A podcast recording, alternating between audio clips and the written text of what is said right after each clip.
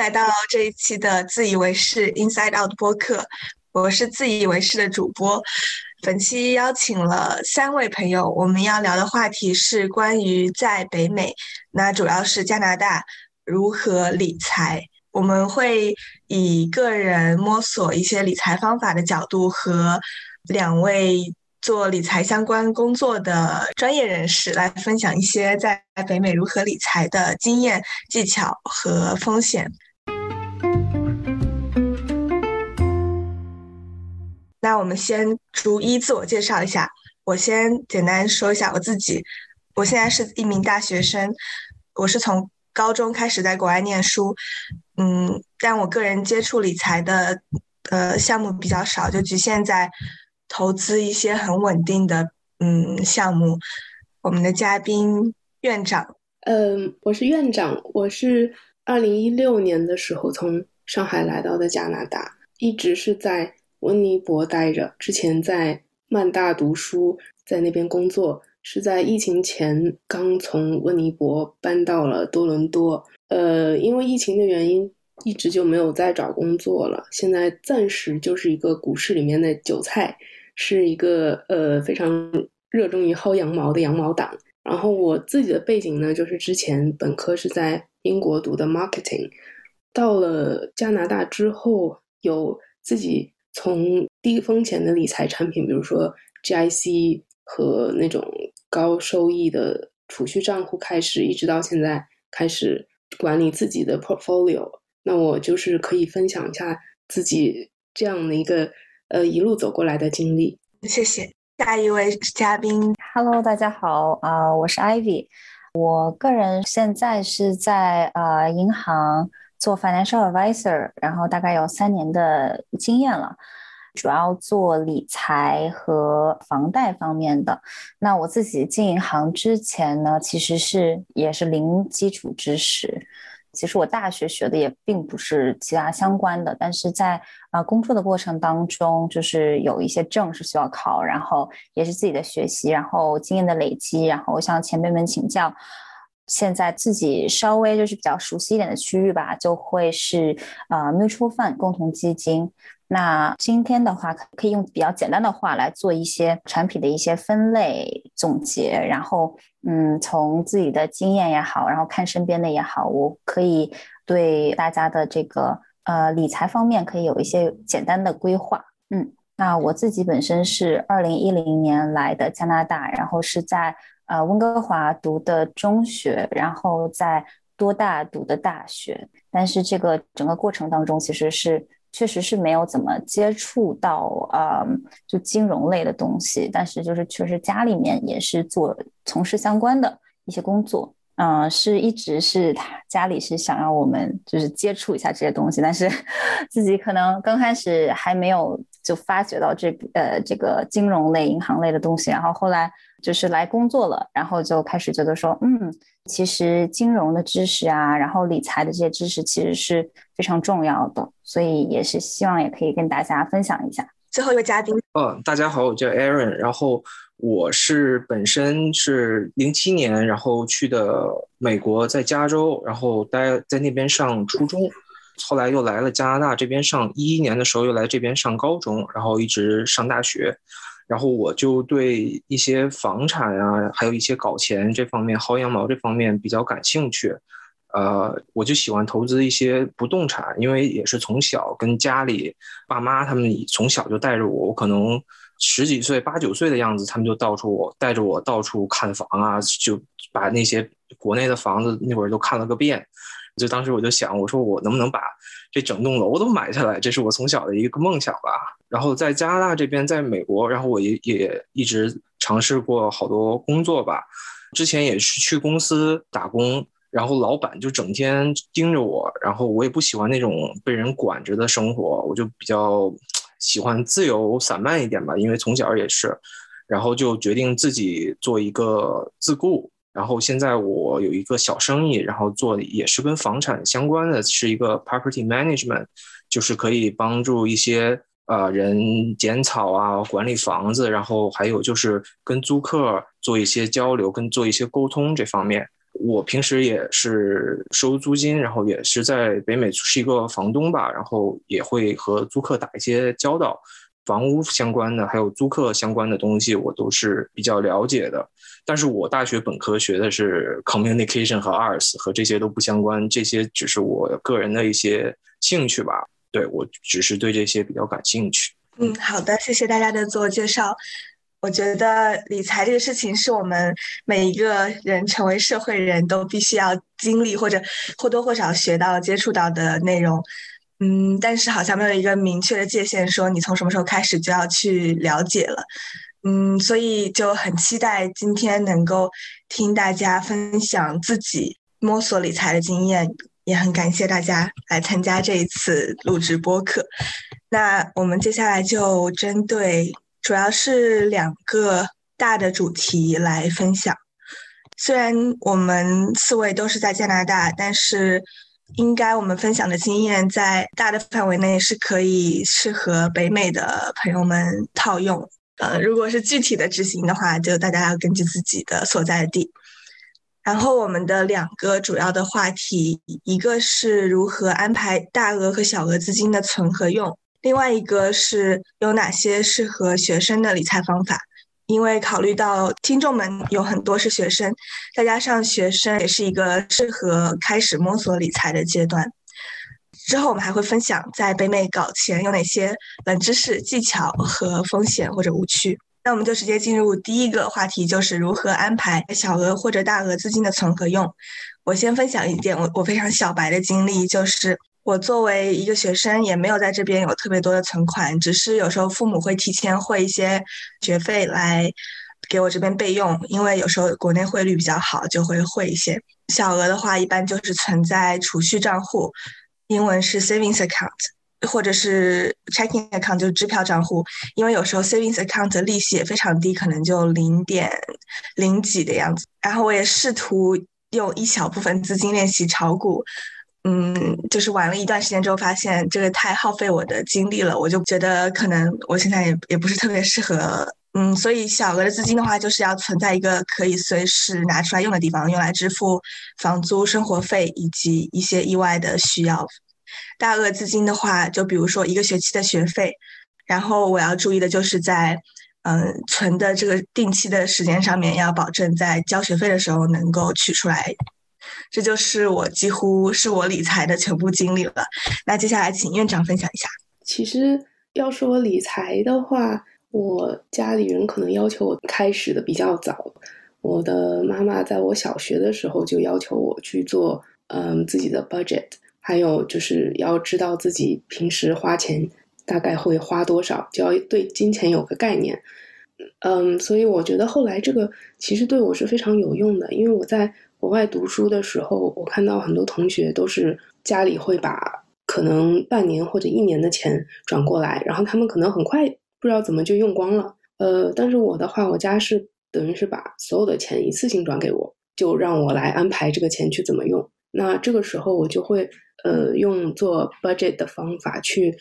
提前计划好我每个月大概有哪些是固定开支，然后除此之外还会。比如说，要给自己留一点，就是它上下浮动的余地，呃，这样子还可以。就比如说有非常紧急的情况发生的时候，我手里面是有现金可以应急的。然后剩下的钱就会把它分成，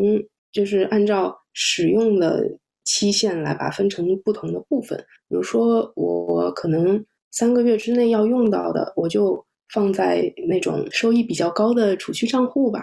如果是超过三个月的，那我就可能会放在一些小小的投资。那在加拿大来看的话，我记得我当时就是开始买 mutual fund 了。嗯，但是我这个 mutual fund 的钱一般就是真的是要可能一年都用不到的那样子才会才会去放进去，因为它会随着市场波动，要突然用钱的时候，它可能刚好嗯市场不好，那我要。亏钱去卖出就很不划算，所以我觉得，其实作为学生来说，最重要的部分还是应该先规划好自己手里面的现金，知道自己要有哪些钱是立刻要花的，还有哪些是可能三个月、六个月以后才花的。然后包括我自己的话，还会做一些简单的，比如说我知道六个月以后我要去交一笔什么样子的钱，那我可能提前在网银上面就已经把这个这个转账我已经 schedule 好了，那就到时候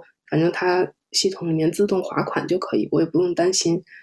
不过我觉得作为学生的话，我后来想了一下，因为开销可能会相对简单一点，在我我我这个说的这个专用款项，有可能会更适合那种就是开支会比较大，然后已经步入步入社会这样的人。嗯，没关系，也可以分享嘛，因为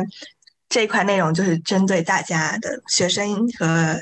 呃上班族都可以。哎哎，也是好，行。那那就是我我自己还有一些小的技巧，比如说我的手机，比如说我的手机旧了，那我要换一个新的手机的时候，对于我来说，它可能是一笔有点大的开销，因为现在买个智能机都要一千多块钱，对吧？那我就可能会提前一年，我就开始在我的账户里面开一个小的账户，然后每个星期在我呃每两周在我收到工资的时候，让系统自动从我的收工资的账户转，比如说转五十块钱、八十块钱这样进去，那就是在不知不觉中，我可能就一年过去，我就把这个手机的钱就攒下来了，那就不用在需要买的时候立刻去去拿钱，而是我可能从很早就已经把这个钱准备好了，就是提前开始预支你的分期支付。对，是的，就是我就是开销都是有它专门。就是专门的款项，比如说我预留的每个星期这一部分的钱，我就是用来以后买手机的，比如说就是用来以后换电脑用的，就是这样子，在花钱的时候也知道自己攒了多少钱，也不会就是因为呃广告的吸引会让我去买更贵的东西，就是要买自己可以支付的这样。但平常这样子攒钱的话，可能对在于我看来就是不知不觉就把这个钱把这个钱就。就攒够了，不用等到买的时候突然一下子去支付它。而且应该就是对于大家来说，可能也就是去攒一个东西，应该也是很有成就感的一个事情，对吧？是的，没错，可以 reach 到那个目标，然后就会很开心。对呀，我觉得这个这个这个其实很好。嗯嗯，那院长分享完了吗？我我可以了。那 Ivy，好的，对，谢谢院长分享。然后我是觉得。就是像刚刚院长提到的，我觉得其实无论是大额的存款还是小额的存款，我觉得其实真的，首先第一步应该就是计划规划一下，啊每个月的支出，然后常用的一些款项，然后以及紧急备用金吧。那这个紧紧急备用金的话，其实呃每个人来说的话也都是不太一样的，甚至是除了紧急备用金以外，比如说有些人会比较。想说哦，那我自己比较保守一点，嗯，我可能还想要有再有一小部分钱是可以，就是放在外面的，然后不要进市场的。那这一部分我们也可以就是规划出来，嗯，接着呢，我觉得会呃，就是在这些规划怎么样。理财或者是投资之前，还会要看一下大概啊自己的收入的状况。那么啊，不管是学生也好，就是谁也好，也可能有一些 part time 啊，或者是 full time job。那他的每个月会有一些固定的呃收入，然后甚至有时候 part time 会有点浮动的收入。那我自己个人会建议就是，嗯，可以呃写下来，就是比如说每个月至少可以存到多少钱。嗯，那同时呢，我个人建议在投资之前，也是先看看自己的财呃，就是债务方面的状况，因为嗯，其实呃，像现在，因为我自己会比较从银行的这个产品啊角度去说，那通常来说比较。呃，保险一点的一些理财产品的话，可能呃回报率可能会在百分之三啊、四啊年年回报率这样子。那我会建议说，如果有一些债务，然后那那些利息是高于三，或者是甚至高于五，如果高于五的话，我觉得肯定是呃还是先把这些就是贷款先还上。那同时就是贷款的，就是那些债务的话，也比如说有一些，就是比如说信用卡一些 high balance 的信用卡，那其实信用卡的利息还是蛮高的。虽然它有那个二十一天的 grace period 不需要交 interest，但是后面如果这样累积起来的话，其实会比较建议大家一定要 最好是存款把就是你的信用卡还上，因为不然那个利息其实也不是特别划算，都通常是在百分之二十左右了。嗯。那在判断完这些所有的情况之后呢，那么我们就是剩下来的这些钱，我就会啊想说，那这些钱呢，就是可以作为投资，考虑投资来使用。嗯，那啊，同时我也觉得，就是如果是这些金额的话，首先我会先要看看自己的 TFSA 的额度有多少，就是那个免税的额度。那每个人其实也可能会不太一样，根据。呃，你的年龄啊，然后什么时候来的加拿大，这些都会不太一样。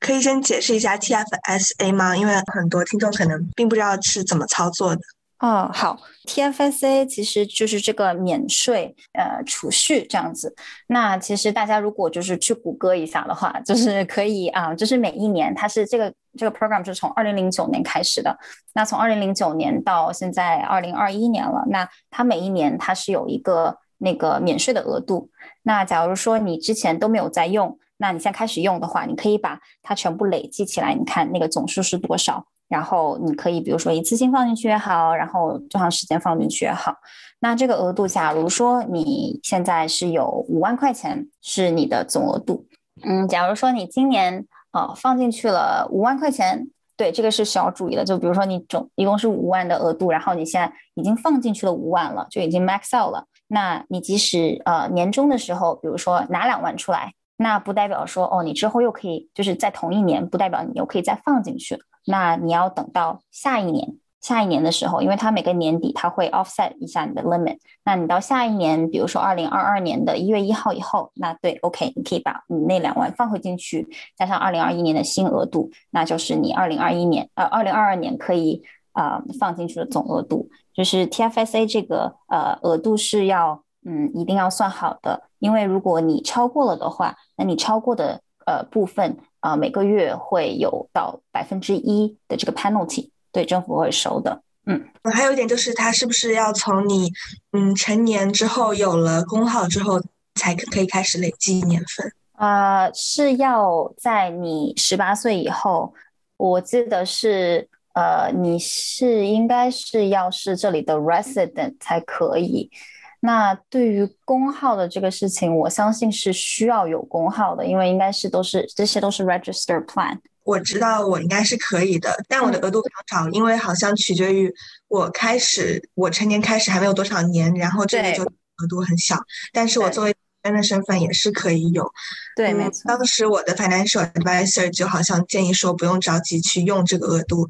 因为，嗯，那这个额度是每一年会重新，如果你一年没有用的话，就过期了，第二年有新的，所以是不用白不用这样的概念。不是，这个是累积的，对，这是一个累积的。假如说你去年没有用的话，那你新的一年，假如说你第一年是呃一万块钱，然后第二年是。啊，又有一万块钱这样子的话，假如你前面没有用过，那你可以第二年的时候，呃，放直接放两万块钱进去都可以。但只是说，呃，我个人为什么总是建议说，呃，就是不管怎么样，你做投资的时候先放 TFSA 的原因是，你越早钱放在市场，比如说我自己个人是比较倾向于 mutual fund 这个事情的。那 in general 来说，mutual fund，嗯，就是你越早进市场，其实从长期的投资来说的话，其实是。啊，能够给到的回报会越多一些，所以就假如说你有这个 TFSA 的额度，那其实假如说你这一笔钱啊不放在 TFSA，你可能就是放在外面的普通账户的话，那你为什么不放在 TFSA 呢？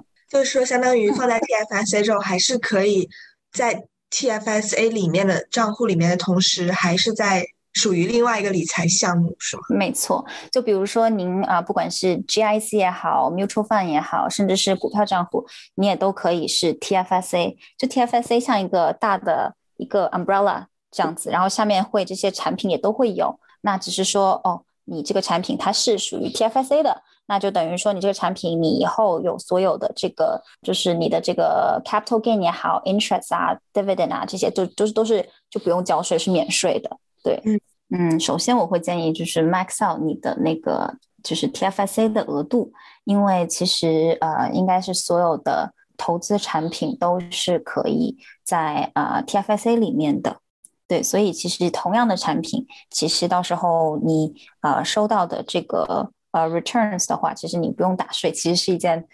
非常爽的事情。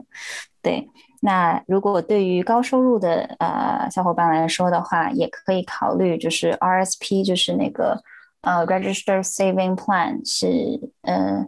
叫退休基金啊这样子的。就假如说呃我们今年的工资是呃年收入。是十万块钱，比如说，然后比如说我们的 RSP 的额度是有一万块钱，假如说，那嗯，假如我把我用了我这一万块钱的额度，那么在啊年底报税，也就比如说明年我报今年的税的时候，那我的这个 taxable income 就是要交税的收入，那就不是我这个十万块钱了，而是十万块钱减我放进 RSP 的这一万块钱，那么就是呃需要交税的是这九万块钱。那么对于有些人来说，为什么它这个 RSP 啊就是挺好用的呢？就是因为我们那个 tax bracket 是不一样的，不同的收入它的是不太一样。那假如说他嗯放个五千块钱或者放一个一万块钱进去，呃放到 RSP 里面，那你其实假如说能够帮你下降个一个 tax bracket，可能从百分之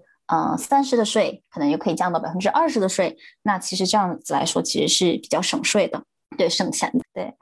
这是一个比较重要的，通常大家会用的一个方法。然后还有一个就是，假如说，呃，同时你也还没有买第一套房，然后也会就是打算要买，计划会要买一套自住房的话，那这个 RSP 也也也还不错。原因是你在这个就是这种延迟交税的同时，你还可以就是把那些钱就不是存到 RSP 里面了嘛？那你到时候需要买房的时候。一个人是可以拿最多三万五出来，就是免税的这样直接拿出来，然后你只要在未来的十五年之内把这个啊这个三万五再把它放回到 RSP 里面就好了。但是你下一次再放进去的时候就没有这个抵税的作用了，对，但是也不会搞混，因为你到时候就是你到时候放进去，你可以跟你的会计师说，哦，我这比如说啊五千块钱是啊作为这个 first time home buyer 这个 plan 的这个。放回去的钱，然后可能哦，那五千块钱我是作为新的 RSP 的 contribution 放进去的。这个你只要跟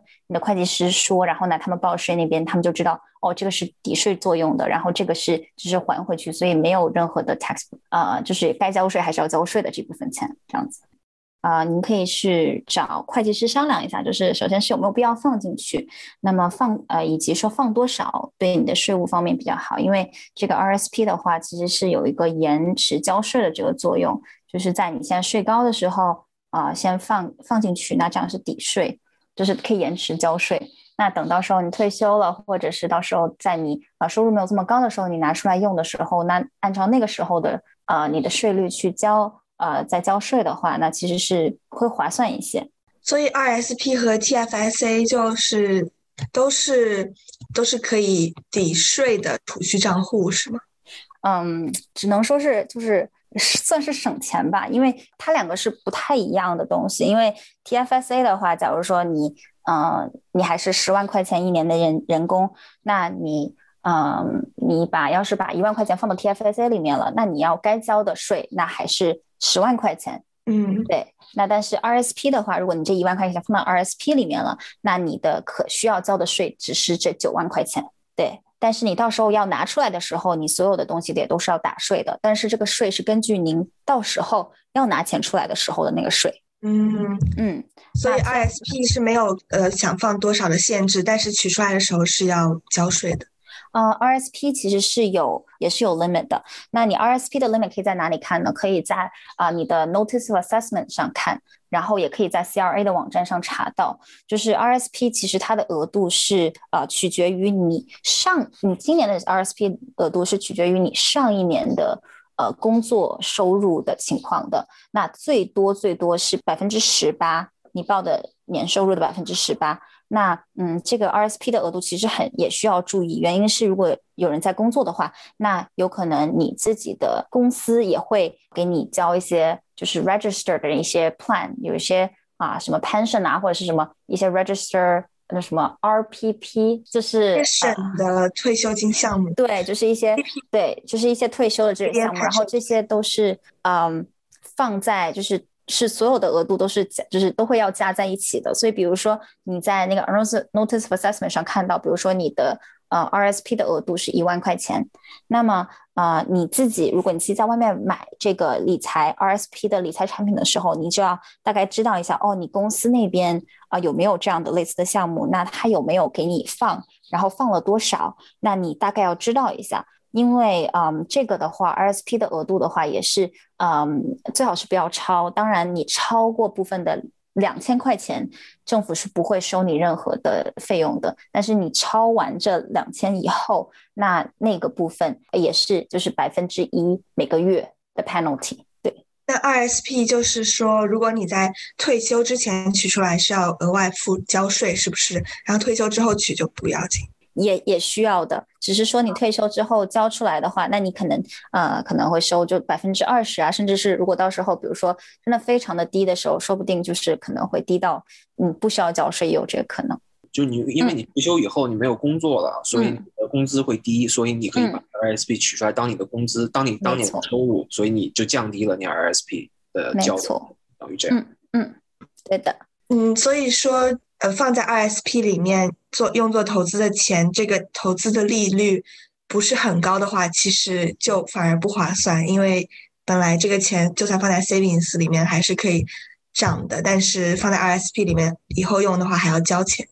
嗯，其实也不是这样。首先，其实 RSP 它的好处就是你在 RSP 里面，它也可以继续做投资。比如说，它的增长也可以有百分之，如果是那种 aggressive 的增长，也可以是百分之十十几的这种增长，每年也可以有。但其实它好的是这样，你可以这么想，就是呃，比如说我这个钱，呃，这一万块钱放进了 RSP，那我可能省了百分之十的税，对吧？那呃，在这个情况下，你到时候拿出来的时候，对，确实是你还要交税，但是你那个时候的税，假如说你只需要交百分之二十，但是假如说我现在要是要交这笔钱的税的话，其实按照我现在的工资，假如说是百分之四十，那么其实我中间是省了百分之二十的。明白了，嗯，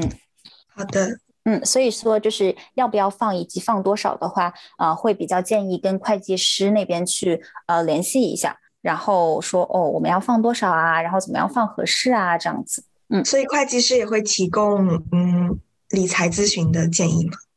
嗯，他会。告诉你就是哦，我们这个如果我们大概是这样的这个收入的话，我们有没有必要放这个钱？因为呃，它这个从税收来说的话，它是有分很多个级别嘛。那它可能有一些是百分之三十七、百分之四十、百分之多少多少多少。那呃，比如说他会告诉你说，哦，你现在可能是临界于百分之三十七和百分之四十中间，如果就差个一千块钱、两千块钱，那他会建议说，那你不如把这个钱放到 RSP 里面吧。对吗？那这样的话就是呃，也可以省省一省一点钱嘛。嗯，如果比如说你放个五千或者一万的，能够省个十百分之十几的税，那他当然会觉得说，嗯，那你又有这个额度，那你为什么不用呢？因为 RSP 呢就跟 TFSA 不太一样，TFSA 是可以累计的，RSP 能 carry forward 的其实并没有很多。对你这一年没有了，那你下一年又是会一个新的 amount，它不是一个累计的 amount。嗯，明白了。对，那因为在这些无论是 TFSA 还是 RSP，还是甚至就是只是一个 regular 的这种呃 account 里面的话，那我会觉得说呃也会有可以分长期和短期的这种投资。嗯，当然短期的投资的话，我会觉得说那就是三年或者三年以内。那长期的话，通常会说是五年以上。那从银行这边的话，其实它是有三种主要的投资项目。第一种就是 GIC，就 Guarantee Investment Certificate，就是它是定存。那它是属于是零风险的，因为它是，比如说你的那个 term 是三年，那三年以后，它是把你的本金是一定会完全还给你，然后再加上它之前 promise 你的那个利息是多少，它也会给到你。对，那 GIC 的嗯好处呢，就是这个钱是。一定是没有问题的，一定你的本金也不会有任何的闪失。呃，有一些不太不太好的地方呢，那就是那比如说你是三年的期，那你这三年是不能拿出来的。你拿出来的话呢，是有一些 penalty 的，而且呢，就是你这三年基本上就不太能动。你不能动了之后，而且你最后拿出来的利息也是相对来说比较少的，对，会比 saving 稍微高一点点，但是其实嗯也不是特别多，对。那我们通常主要的呢是呃叫 mutual fund，就共同基金。那共同基金的话，其实它是分啊，属于是一个小的可以理解为一个组合。那那个组合里面呢，是大概分两部分，一种是债券，然后一种是呃股票，就是两种是结合在一起的这种组合。那它的这个搭配呢，也是根据您的个人的呃风险承受能力啊各方面的，那会给到你一个比较合适的产品。对，那嗯，这个 mutual fund 的话，你自己也是不需要管的，因为是呃 mutual fund 每个 mutual fund 都会有那些 mutual fund manager、portfolio manager 来去。呃，去做里面的一些调整啊，然后帮你就是做这些事情。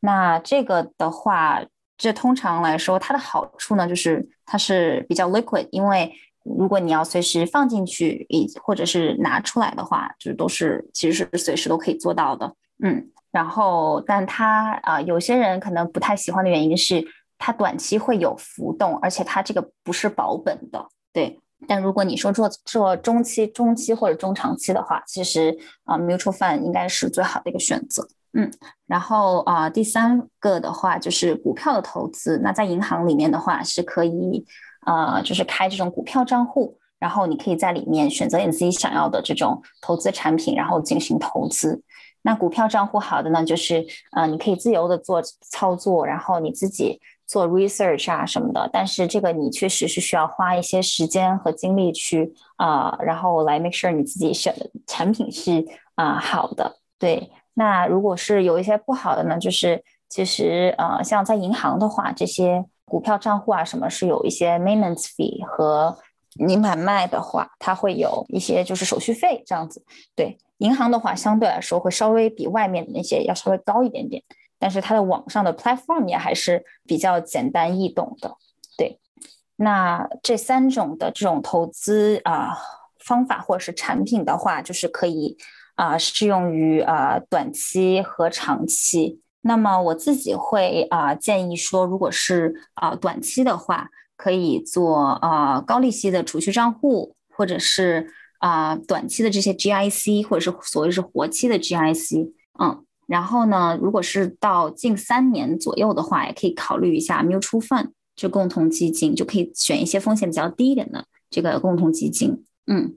那如果是股票方面的话，如果是短期的话，不是个人不是特别特别建议去做，因为可能会浮动啊什么的，对，会比较大。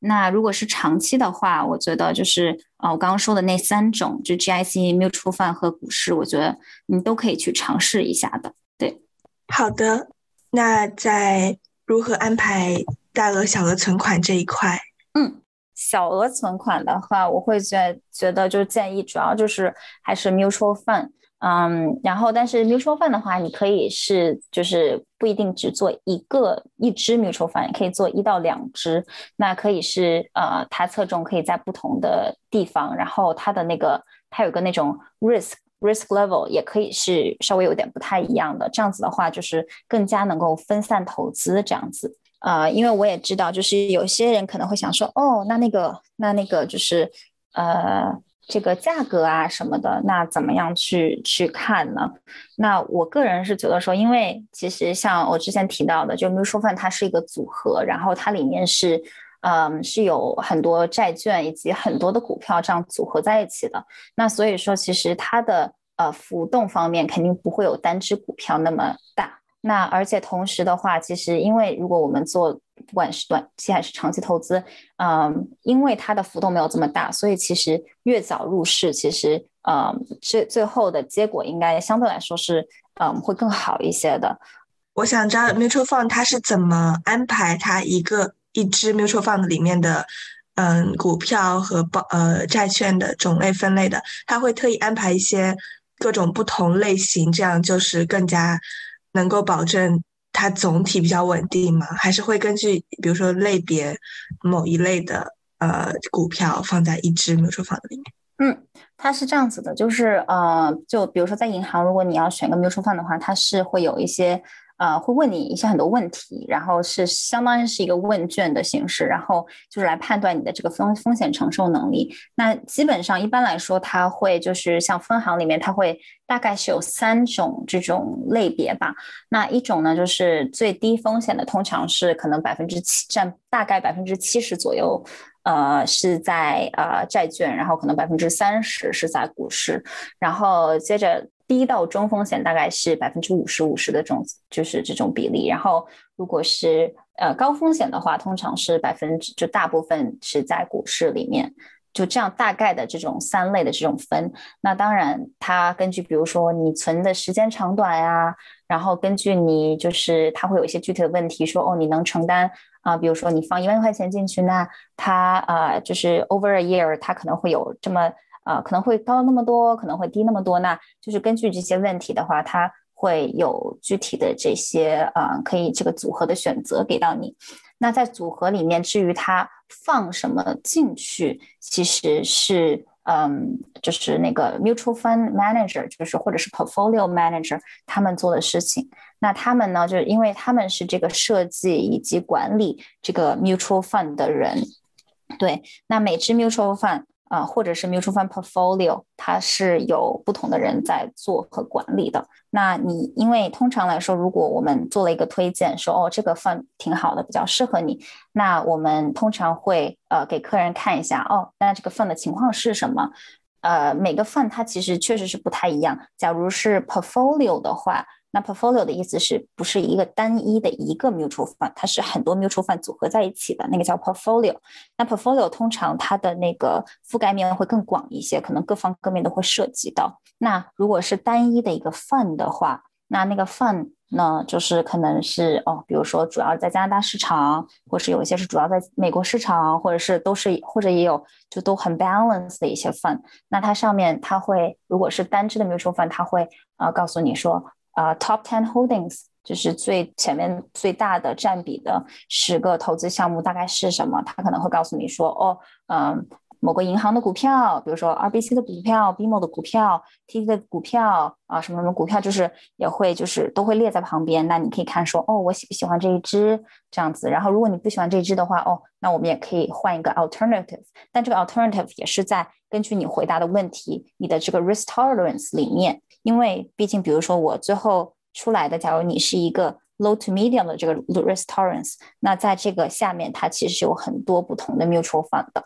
那就如果哦，你这个不喜欢，那就相同的。那这个呢，就是我们也可以给你一个这样去看，对。但是啊，作为就是投资者的话，嗯，为什么 mutual fund 是 peace of mind？就是你其实自己不会去选。你里面具体每一只股是卖的是什么，或者是做所有的调整？那我们现在自己做的事情呢，就是选哪个组合你比较喜欢，或者是哪个组合的这个回报你觉得嗯更好一些？嗯，就是这样。嗯，好的。然后最后一块是不是要讲一下大额存款？嗯，对。那如果是大额存款的话，那我觉得其实呃可以分得更细一些。就是嗯，我自己个人其实是把。呃，我大部分的这个存款是放在了 mutual fund 里面的，因为我自己确实还没有这个 knowledge，或者也没有这个时间和精力去呃放比较多的在股票上面。那么 GIC 我们之前也说过，就是因为它的回报比实在是不是特别的理想，而且它因为是锁在里面的，那我们就是相对年轻嘛，可能不知道什么时候可能需要用到钱，或者是怎么样的那。我觉得就是，所以我通常没有会在选择 GIC 上，对，但是当然也取决于说，哦，如果我真的就是想要说，嗯，我想有个保底的钱，或者是说我这个钱，嗯，我之后可能两年左右我要买，我要买房了，我要做当配，那那个钱当然我是就是是放在 GIC 里面的，对，或者是高储蓄账户里面的，对，那嗯，如果是大额的话，我觉得，嗯。如果 mutual fund 的话，那你可能会放多几只股票，就是你可以根据说，哦，我可以放一些稍微高一点点风险的，就在你风险承受能力是比较高的情况下，你可以放一点在高风险里面，然后也可以放一点在中风险里面，然后有些可以放在就稍少的可以放在一些低风险的里面。那这样子的话，其实也是可以帮你分摊的，因为它每一只啊 fund 可能它的啊走势啊，它的呃着重的区域不太一样，所以啊这样的话 overall。可以让你就是嗯，当股市跌或者什么的时候，你自己不会太心慌，对。然后嗯，当然就是如果是大额的话，啊，如果在你有一些啊，就是一些相对的经验，然后也有些时间去看股票的时候，当然嗯，也可以是放一些钱在股票里面的，因为这样的话，当然了，股票会可能 potentially 可以给你更多的回报，但是同时风险方面是更大一些的。对，嗯嗯，所以 mutual fund 是可以，嗯，随时取出来，甚至全部取出来的吗？嗯，对，没错，而且就是也不会有任何手续费啊，或者是什么的。啊，它的方式是这样子的，就假如说。嗯，因为他的钱是在市场里面嘛，所以假如说，嗯，今天是个周四，那假如说我们现在，呃，晚上七点钟，那如果你说，哦，现在我要 place 这个 trade，那这个 trade 的话，它是会在第二天的时候，就是相当于你做这个 trade，然后因为它每天是四点钟关市，它是以四点钟的这个 closing 的这个 price 来出钱的，所以那如果是这样子的话，那你就会在。下周一，下周一的时候收到这个钱，因为比如说是星期四的话，它是星期五晚上，呃，下午四点钟就是把钱，就是就是那个时候做这个卖，那呃钱到你的账户的时间就会是再下一个工作日。那呃换一个 example，假如说我们是在呃四点呃周四的四点以前做这个 trade，那你可以在周五的时间你就可以收到那个钱了。所以是呃，就当然放钱进去也是同样的道理。那所以的话，其实是还还蛮方便的。对，嗯，好的。那接下来请 Aaron 分享关于大额小额资金的存和用。好的，因为我本人就是比较保守嘛，然后我家其实我爸爸妈妈也是比较保守的，然后我家从小就是一有了钱，然后就存银行，然后老觉得存在银行也是比较安全的。然后我也是今年刚刚开始就是接触这个 RSP，然后我今年是因为我是做自雇生意的嘛，因为我每年可以大概知道我我的收入是多少，然后我今年是二月份二月底的时候。然后问了我的会计师，然后我就跟那个会计师跟我说要我买多少 RSP，然后我就跟 Ivy 同学这边啊买了 RSP，然后现在那个基金涨得还是不错的，我当时买了可能一万七就算，然后现在可能有大概一万八左右，因为最近股市震荡啊比较比较大吧，所以还能有一千左右的收入，我觉得是不错的，因为。从短期上来讲，我觉得小额的话，大家就可以买一些这种，啊，mutual fund 或者或者就是存在银行，因为你会有一些应急方面的吧。然后如果大额的资金的话，我觉得如果大到可以就是你可以买房做个 down payment，我就觉得还是建议可以买个房子，因为从我的经验，就是因为之前我是加拿大这边啊新移民或者留学生。然后你就可以首付百分之三十五的 down payment，然后就可以利用一个杠杆，然后你就可以贷贷款，然后然后买房。因为现在利率很低嘛，但是最近几年，呃，我也没有没有太多的了解，好像是，呃，新移民的项目还有，但是也是要看一下你的收入的这方面，然后具体这些要要跟那个银行做贷款的人来了解一下，因为我觉得。如果最好就是从我个人的经验，我是觉得买房是比较，我是因为它是一个资产，就是你可以看得见摸得着的东西。我对股票啊，还有这些数字货币，我都是比较比较 担惊受怕的。我不想我睡一个觉，然后第二天一看，哦，全都全都跌了，然后我就会 晚上都睡不着觉。但是房子，明天的房子还会在那儿，对吧？但是你要买房子，就是现在多伦多这边房价已经涨得很高了。然后买房最就是还是要找一些就是你可以有正现金流的一些房子，就是正现金流就是等于你每月收的房租，然后减去你当月要还的贷款，还有房子的保险啊、地税，还有就是你要预留大概一百到二百块的那些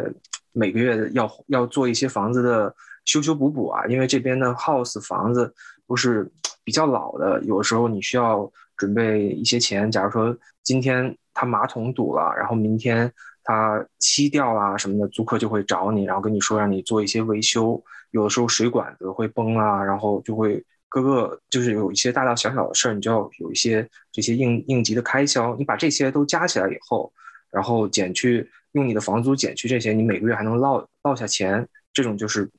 比较好的。然后其实房子。房子，我是我是买买房以后，然后我就把这个房子保留，然后做长线的那种投资。因为我买完房子以后，我就是我第一套房子是二零一一年买的，当时在在密西沙加，呃，多伦多这边就是一个 GTA 的一个城市，在密西沙加，然后就在那个多大密室分校旁边买了一个 townhouse，呃，当时买的时候是三十九万八千，然后我当时就用三百分之三十五买，那就是十三万九买的房子，然后我每个月还大概现在每个月大概还八百多块钱。但是现在如果我要把这个房子卖掉，呃，现在应该可以卖到八十多万，等于我用十三万九挣了，就是减用八十万减去十三万九，我等于挣了六十六十多万，快七十万的样子。所以我觉得这个是一个买房子是一个很好的投资，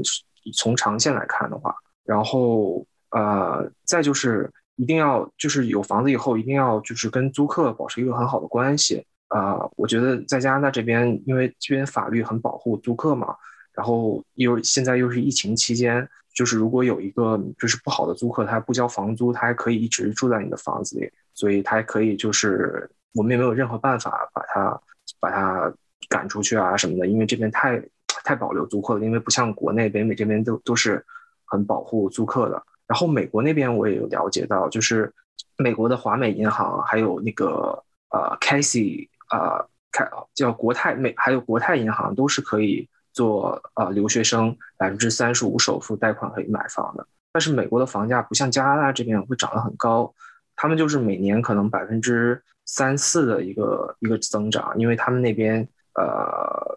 他们没没有像加拿大这边特别爱买房。我不知道为什么加拿大这边就是不管是华人啊，还有移民，还有当地的这些。呃，加拿大人也都是比较喜欢买房的，所以我就觉得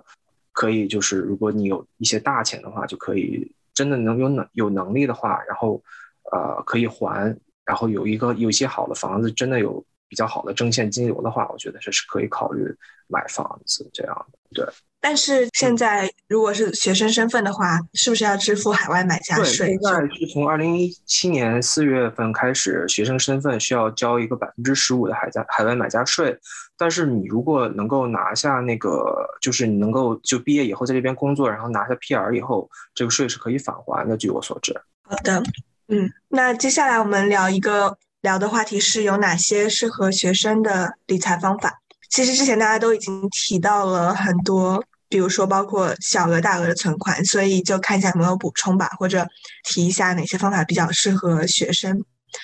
我觉得，我我回想了一下我的学生时代，我就在想，其实，在那个时候，甚至包括我刚刚开始工作的时候，呃，我觉得第一步，如果能不乱花钱，就已经是一个非常非 非常成功的呃一个境界了。我觉得，当时呃，可能怎么说呢？就平时太多太多广告了，生活中，然后又有很多打折的邮件，各种诱惑，就会不停的花钱买东西，然后就会发现自己手里的钱，刚发的工资怎么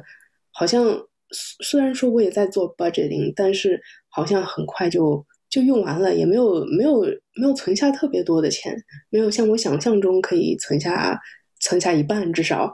呃，然后后来。后来觉得，那我可能要第一步就是做到不花不乱花钱，然后知道自己的钱都流到了哪里，然后接下来我才才去就是 YouTube 上面去去寻找各种各样的理财方式，因为我超级爱 YouTube 上面有各种各样的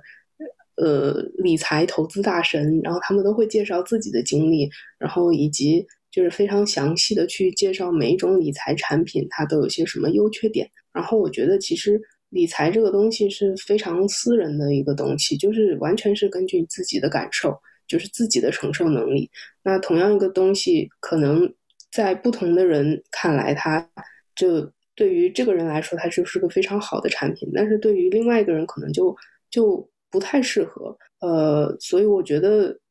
除了不乱花钱之外，就是要去广泛的去了解这个市场上、市面上都有哪些可以去。投资的东西，哪些理财的东西，然后自己可以慢慢的小额开始尝试，看看自己有哪些是可以可以承受，然后又觉得自己非常享受这个理财乐趣。这个我觉得这一步其实也很重要。嗯，想想还有什么？会嗯，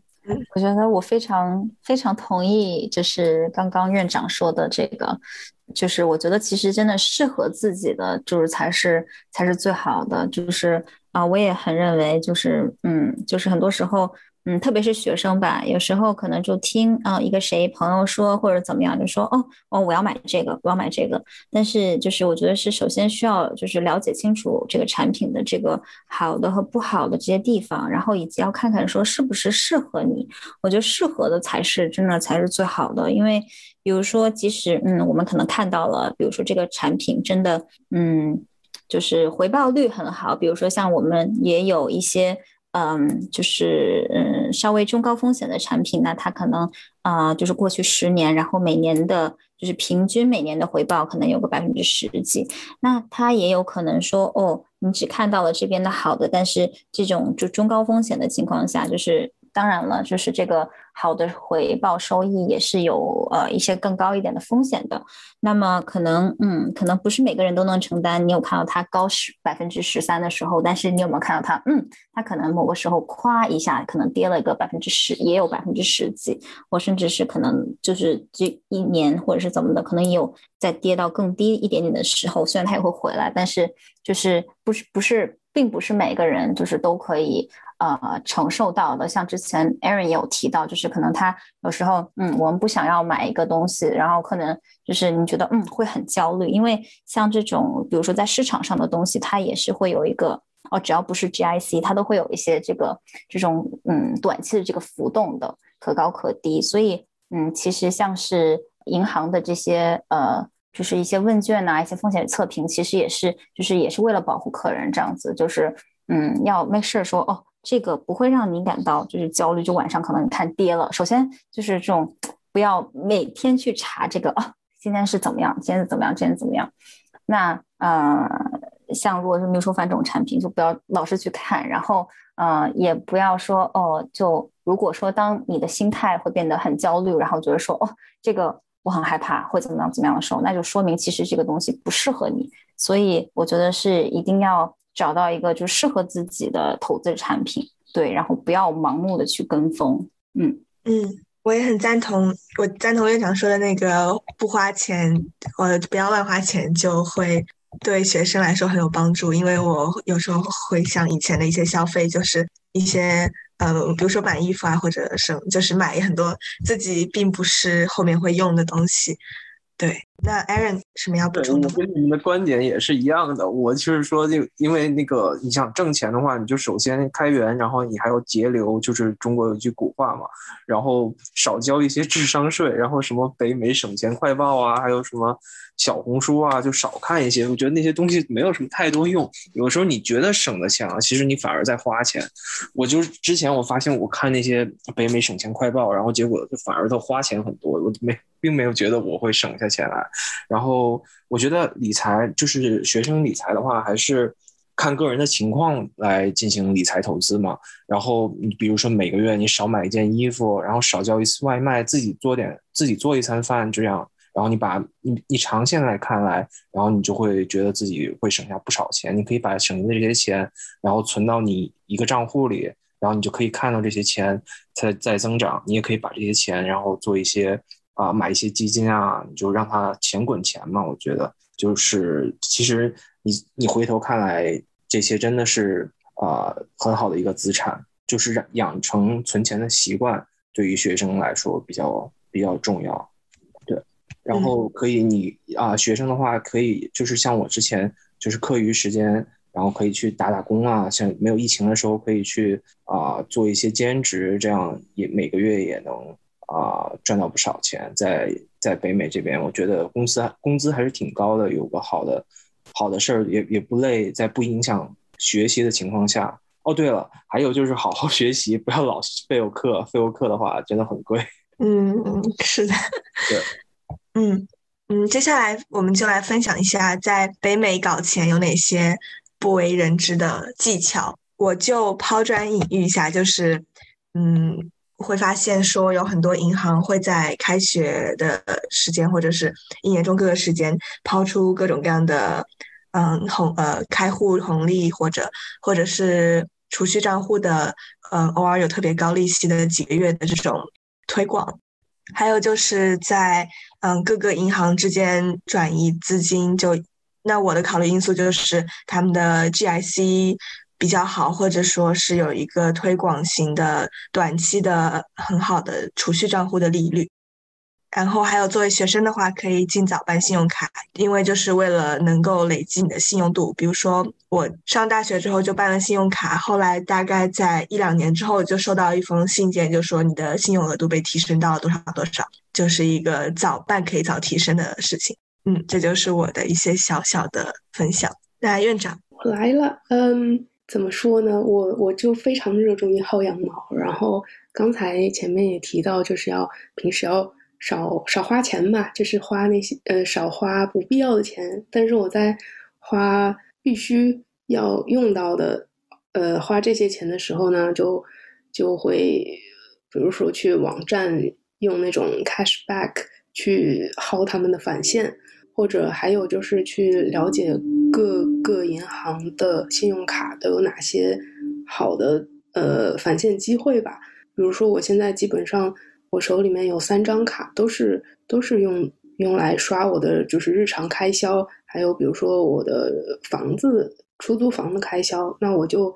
用的是怎么说？我的我的信用卡就是返现返现比例还是比较高的，基本上它能 cover 我所有的开销都有百分之一到百分之四的返现，那就是说一年下来我不管怎么样都有大概一千多块钱的银行的。刷卡返现，那这个其实，在本来就要花的那些钱，那还能退退下来这么多，就感觉好像自己赚到了。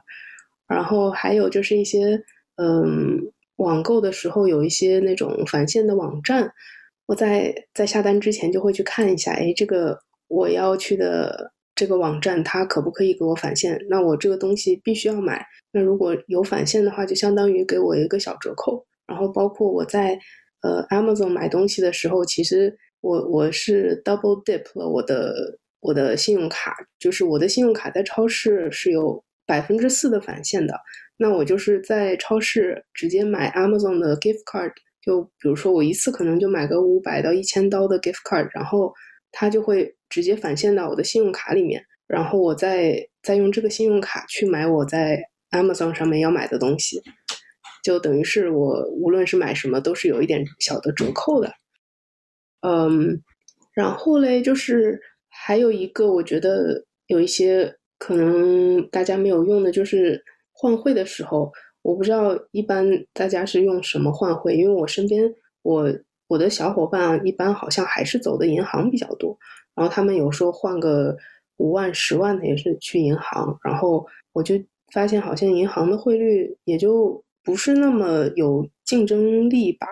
虽然说大额的换汇他们会给好一点的价格，但是我后来去网上有搜索，其实还是有一些合法的换汇公司，他们会提供更好的优惠，而且有些优惠，比如呃，有些换汇公司还还有一些服务，比如说我在加拿大换呃换汇要在美国去用，它甚至可以换好汇，然后直接就打到美国的账户去，这样还省。省掉了在加拿大这边从银行转账到美国那边中途的手续费，这样，所以我不知道这个是不是一个好的建议，但是我自己一直有在用这些。然后呢，还有一个非常我觉得非常重要的，就是要有一些呃同样热衷于搞钱的小伙伴，因为这样一个人的力量是非常有限的。然后呃，周围大家都在关注这些消息的时候，就可以互通有无嘛，就大家。共同去学习了解，有什么新的信息都可以分享，我觉得还是蛮有意思的。然后，而且每个小伙伴都是呃有自己的财务呃怎么说理财方面的小目标，然后有一种共同成长的感觉，其实也非常好。就没有那种之前我都是一个人在在找这种可以薅羊毛，然后可以投资理财的事情，就感觉自己一个人在孤军奋战。然后现在周围有很多大家都加入这个行列以后，就觉得，嗯，好像就是一种乐趣，就很开心，和大家的话题也越来越多。嗯，搞钱做一个兴趣还是很不错的。对，哎呀，现在满脑子都是钱。我觉得你们的那个薅羊毛的这个实在是很厉害，但学到了很受用。太坏了，我不知道，嗯，就是感觉好像，我不知道，如果是这种方法用的多了，以后银行会不会注意到？应该，应该，应该，其实我觉得，如果他应该银行他也是知道的，但是就是竞争嘛，对吧？对，其实我觉得，嗯，是的，这个这个应该是广泛存在的，因为用信用卡去超市买 gift card 这个事情，我还是在 YouTube 上面学到的，那都是大 V 推荐的方式呢。大家真的都很有才，都都会很会想办法去做这件事情。我觉得真的对很有意思，很棒，很棒。我觉得我也没有试过这个方法，感觉亏了好多。对，其实其实感觉可能嗯一点点一点点，其实应该是就是假如说真的做一个什么统计之类的，我觉得可能还真的是能省下不少钱，真的。嗯，他的我觉得他的唯一的一个 tricky 的地方就是要确定自己。要买的那个东西是确实需要的，而不是真的在乱花钱，为了去返现而去买。嗯嗯，觉得还有个好处就是你可以控制自己大概花多少钱。比如说，比如说如果在超市买这个超市的 gift card，然后你就可以呃比较方便控制你自己每个月 grocery，比如说每个月花一张多少刀的 gift card。哎，对，这种也是也 OK 的。而且你们还得需要，就是还需要，就大家就需要那个。花时间去 search 一下，就是就是哪里有这些啊这种机会，我觉得是不是？是的，是的。有个有个论坛可以在上面有好 都知道 是有论坛的，有论坛，有论坛。对对对，